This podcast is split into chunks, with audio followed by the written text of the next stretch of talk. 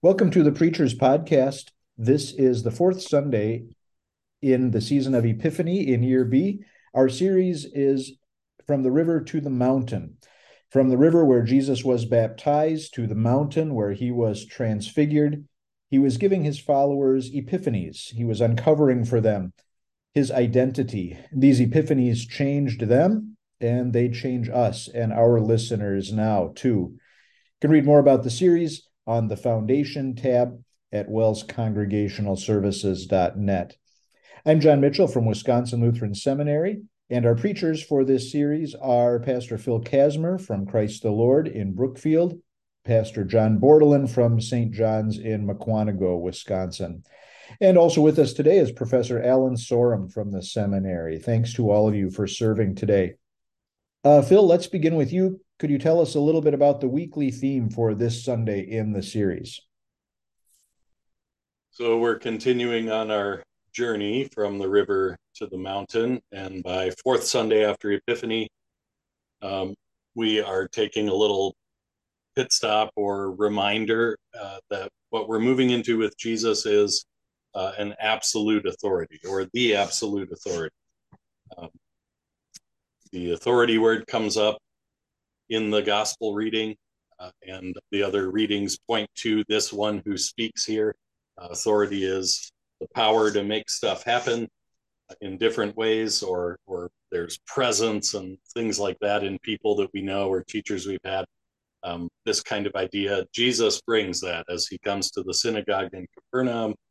He is the only one who has absolute authority, authority to drive out demons and to speak the word of God uh, in a way like nobody else does. Uh, and so he's bringing that gracious or that that authority work into his gracious work as Savior uh, to complete our salvation. Yeah, thanks for that summary. Um, John, could we turn to you for a summary of the first and second readings before we get to the gospel as our text today? Yeah, thanks, John. Um, the first reading, the well known words from Deuteronomy chapter 18. Um, this comes as no surprise what Phil um, talks about um, in our gospel that this prophet, this great prophet who is going to arise, uh, greater than Moses, even uh, Jesus himself, that he would show up and, and look out what happens in that synagogue. Um, the, the preacher, the writer to the Hebrews in chapter 3, um, in that section talks about Jesus being just that, the one who comes after Moses and greater than Moses, he himself being the Son who speaks with all the authority that uh, the Father gives. Um, interesting as those two readings lead to the gospel, um, I'm I'm drawn to the prayer of the day uh, where we ask that the Lord would look on us um, in our dangers and needs. And I think when our hearers would hear dangers and needs, uh, they would think about things earthly and they would think about uh, things that we can see. But our readings, uh, and especially the gospel, are going to point us beyond um, the dangers that are right in front of us. We, we really need someone who speaks with authority uh, for the dangers, the battle uh, that the Lord um, has has called us to be in um, the battle, uh, waging against uh, Satan and his forces. Yeah, thanks for that summary. Let's then get into the gospel of the day, Mark 1 21 to 28. And for that, we'll turn to Alan Sorum. Uh, Alan, can you just highlight some things that might be helpful to preachers as they look at this section of scripture? Absolutely. We're in Mark chapter 1, and Mark is already very busy developing uh, his characters, especially the character of Jesus. And the text really gets after one of the main characteristics of Jesus, and that's his uh, authority. Throughout Mark's gospel, he very consistently presents all of his characters the same way. Uh, the disciples are always slow to believe. The spiritual leaders of the Jewish religious community are always corrupt. The demons are always incredibly cruel to the people they possess. And Jesus is always the powerful Son of God bringing the kingdom, who loves more than anything to preach the gospel. It's interesting in this text that you know, the demons refer to Jesus the Nazarene, I'm just going to gently suggest that might be an insult, you know, like what good thing could come from Nazareth? Uh, it, it's also interesting, though, that the text begins that immediately after entering Capernaum, he goes into the temple. Jesus relocated his ministry headquarters, as it were, to Capernaum. And this makes a lot of sense strategically. It was a, a flourishing community on a, a main uh, thoroughfare of business. It was predominantly Jewish, perhaps, but it was also very diverse. And according to Jesus' preferences, it was just full of sinners. So this was a very great place for him to relocate his ministry. And uh, he enters into Jerusalem. He goes to a synagogue, and immediately he begins teaching. That uh, teaching is an imperfect there. He begins teaching, or you could say, well, there he is, according to his custom, according to his preference, there he is teaching. Uh, three times in this short text, Mark uses the adverb thus or immediately. And I think all of them really capture or really communicate some insight into the glory of Jesus or the personality or character of Jesus. So, entering Capernaum, he immediately goes to the synagogue and does his thing with preaching and teaching. Uh, immediately, immediately in the synagogue, Jesus is confronted by one of these demons who immediately wants to diminish Jesus' witness by uh, associating himself in a familiar kind of way, just such a perverse way that the demon would try to diminish the witness of Jesus. And then also there's an euthus at the end of our text where Jesus impresses the crowd with his authoritative teaching and his complete control of demons. Immediately, Jesus' authoritative reputation spreads spreads abroad.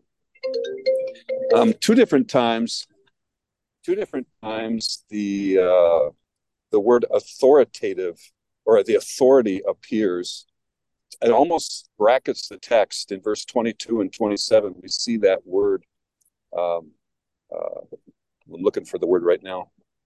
We, we see the word uh, alphen exousion. There it is. It's almost like the exousion brackets this text.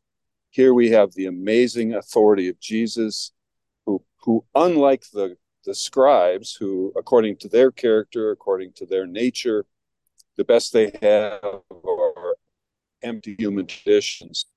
But here comes Jesus, which is God's commitment to help his people in every way they need to be helped, especially spiritually. And here comes Jesus, who just loves more than anything else to preach his gospel from all their Yeah, thank you for that, Alan. Um, we, uh, I was going to ask about um, in the context of this encounter Jesus has with the impure spirit. Um, just I, am thinking in terms of like uh, law application, things like that. Um, how do you connect this with the lives of hearers now? I mean, uh, and this comes up, you know, in these um, narratives where Jesus is uh, showing his authority over demons and other places too.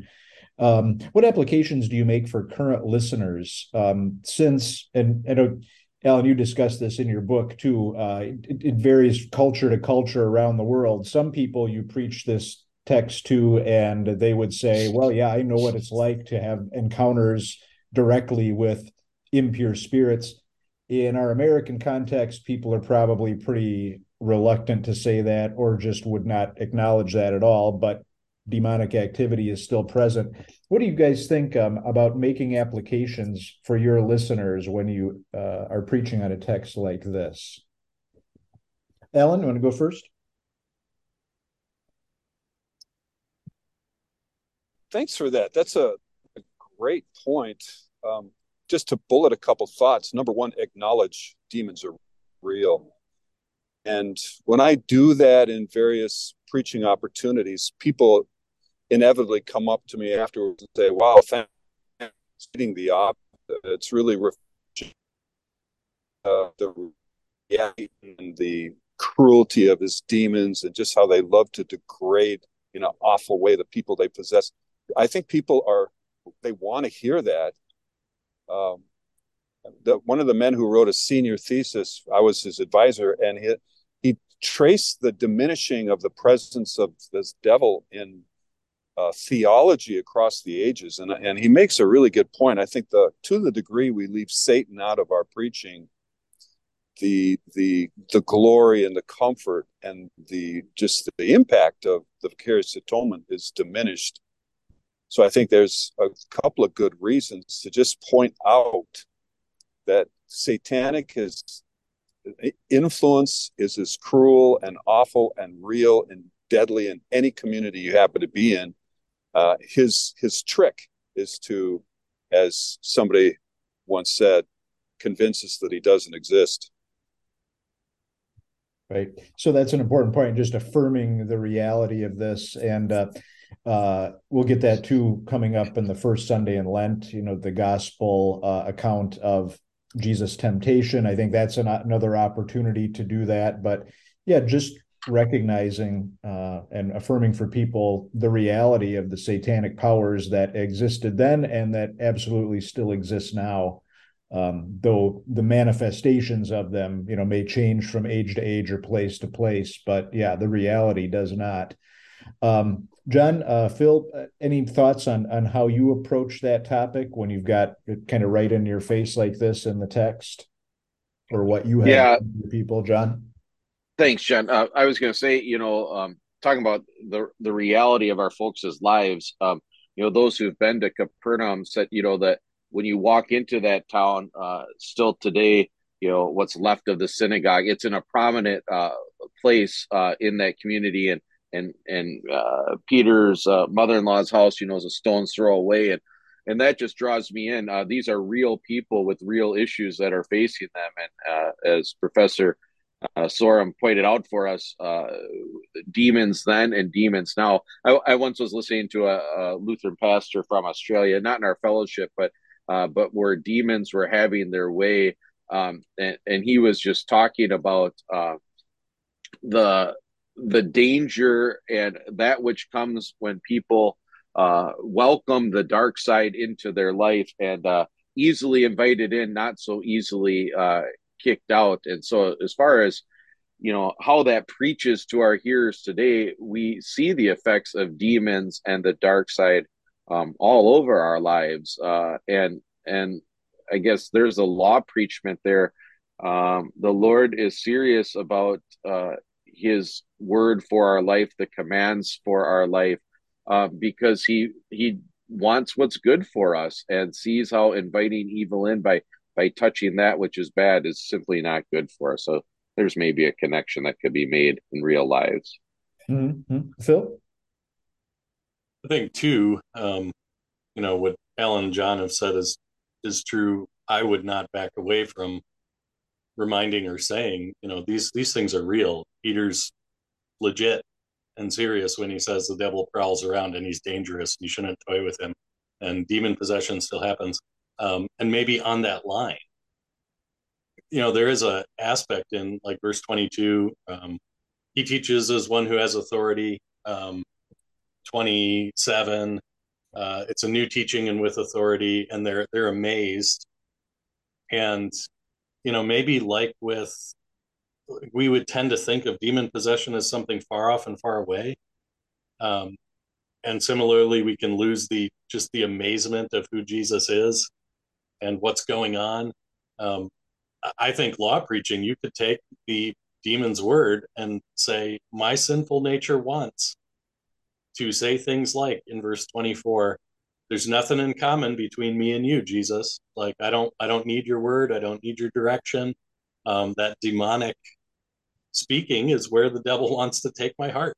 Um, whether he possesses me with a devil or not uh, that is my temptation to to have the wrong kind of amazement at jesus christ and and want nothing to do with him finally yeah yeah the uh any other thoughts on kind of approaching the law from this text? I mean or or different angles on that? Um phil suggested good one there just kind of uh how easily our sinful nature is drawn to the wrong side. Uh alan? If you take a, a step back from chapter one and look at the whole book of mark the disciples are always wondering or asking, "Who is this man?" They're they're not opening their eyes to see the testimony of Jesus' miracles, confirming his authority and his deity. So, um, a, a, a direct application would be to pay attention to this, see what Jesus is doing, uh, recognize and acknowledge His word is authoritative find comfort in the fact that he has complete control over the demons. Uh, I, I, think just looking at the corruption of the hypocr- hypocritical scribes who delight in the false piety of their externalism, that it, we secure our faith, hope, love, trust, and respect for Jesus, uh, unlike the corrupt church or unlike his disciples we we pay attention to it. We love it. We embrace it. Some something like that. Okay. Okay. John? Yeah and just the uh i mean just the import of what's happening here right? So for for however many years uh those folks in capernaum thought this was a good place to be and it was a good place to be in the synagogue but but somewhere there it had lost its mooring and somewhere the focus and now here comes a new teacher with authority. And if you could drive that home again to our folks, um, the real battle that's going on um, for their soul. And this is more than just, hey, you ought to kind of like sort of go to church, you know. Um, but this is where the one who speaks with authority is actually driving uh, him who wants your soul for all eternity and driving him far from you. Um, as Phil pointed out, you know, my sinful nature wants to cry out, what do you have to do with us, O Jesus of Nazareth? And uh, and it's on, if you will, in a Sunday morning encounter with this one with authority. And he wants everything to do with me because he knows what happens for me and for my hearers when I'm not with them. Great. We're getting into some gospel thoughts here, but let, us build, continue building on those. Uh, Phil? I think it's interesting too in this section you know, Alan pointed out early on both the authority. I can't remember if he said uh, something about uh, Didache and Didasken, um, Didasco, teaching, doctrine. That word is in here too, quite a bit. Um, it struck me funny that I was reading it through. He's teaching. They mark him as one teaching with authority. It's a new teaching and with authority, um, but not anywhere in the text do you have like an expansion of what the teaching is. Mm-hmm. Now we know, but uh, you know, Mark's doing classically what's happening in Epiphany, where we're looking at the Christ. Uh, Alan said it at the beginning, like who he is, what's characteristic about him, and I, I mean, maybe I'm saying a dumb thing here, but like, I think uh, the gospel of our sermon might be comprised greatly in just describing the powerful Lord Jesus uh, as Alan did before, like how he works and what he does. Um, it's almost like Mark is saying he's doing all his teaching, but it, it's it's him that I need to see, know what the teaching is. Uh, or you could do the same thing with euthus, the immediately that comes in a bunch of times, and it's almost like uh, these are the things that get dragged along when Jesus shows up. Synagogue worship is happening, demons are driven out, um, et cetera, et cetera. Uh, this is this is what Jesus brings. Yeah, yeah, yeah, and we uh, get the emphasis. I think you're right on on the person of Jesus, his action. Um, last time we talked about repent and believe the good news. The kingdom of God is near. There's there's the content right of Jesus uh, preaching and teaching, or a summary, uh, nut in a nutshell. Um, but uh, yeah, here it is. The person himself is teaching and displaying authority. His powerful word is on display. His authority over all the powers of Satan is on display.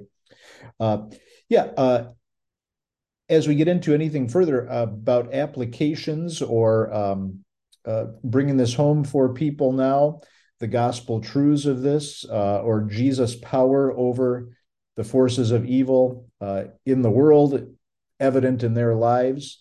Any other ways you could uh, suggest for preachers, um, give them ideas uh, for how to communicate that to people? Alan?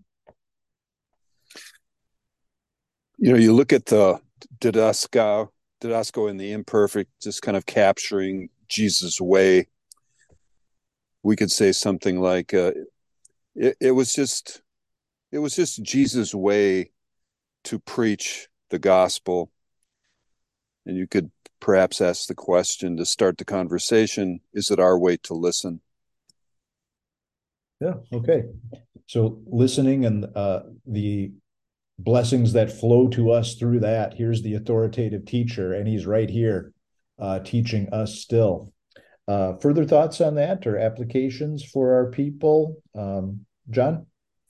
Uh, and we've alluded to it before the battle going on, but uh, yeah. uh, maybe maybe it should give us pause that uh, the first miracle um, that Jesus performs in Mark's gospel is an exorcism, you know, and I think that would that would maybe shock um, modern day hearers uh, about what's really happening then and what's really happening um, now, and and and where are those who you know there's a reason that we're concerned for our loved ones who who aren't in the assembly um, who aren't um, as alan said hearing um, this teaching of jesus um, and and specifically the gospel. Well then who's whose whose backyard are they in and um and and the danger zone that they're in?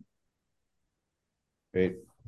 Yeah a lot of a lot of provocative uh thoughts come to mind when we think about that. Yeah, th- there still is an encounter between uh, Jesus and the forces of evil going on.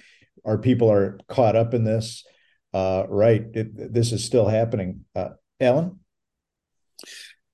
Yeah, depending on the season and what you wanted to say in a broader way, don't you appreciate how Jesus just mixes it up he rolls up his sleeves he goes where the sinners are. I mean this is the land Zebulun and and the land of great darkness and its its heritage with the its relationship with the the god of israel is really spotty but there there that's where jesus is doing his work. That's where he wants to go. He's going to god's country not you know where the brook trout are abundant but where the sinners are.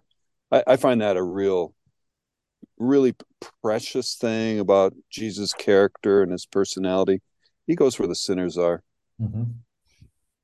Yeah, last week we noted um, uh, he goes to Galilee and begins his ministry there and finds these fishermen, and he's still there in Galilee at Capernaum, right? And this is, yeah, the land of uh, darkness. There's um, a whole bunch of Gentiles hanging out there uh, with, as some thought, kind of sketchy backgrounds, and that's where Jesus wants to be, and that's where he's doing his work.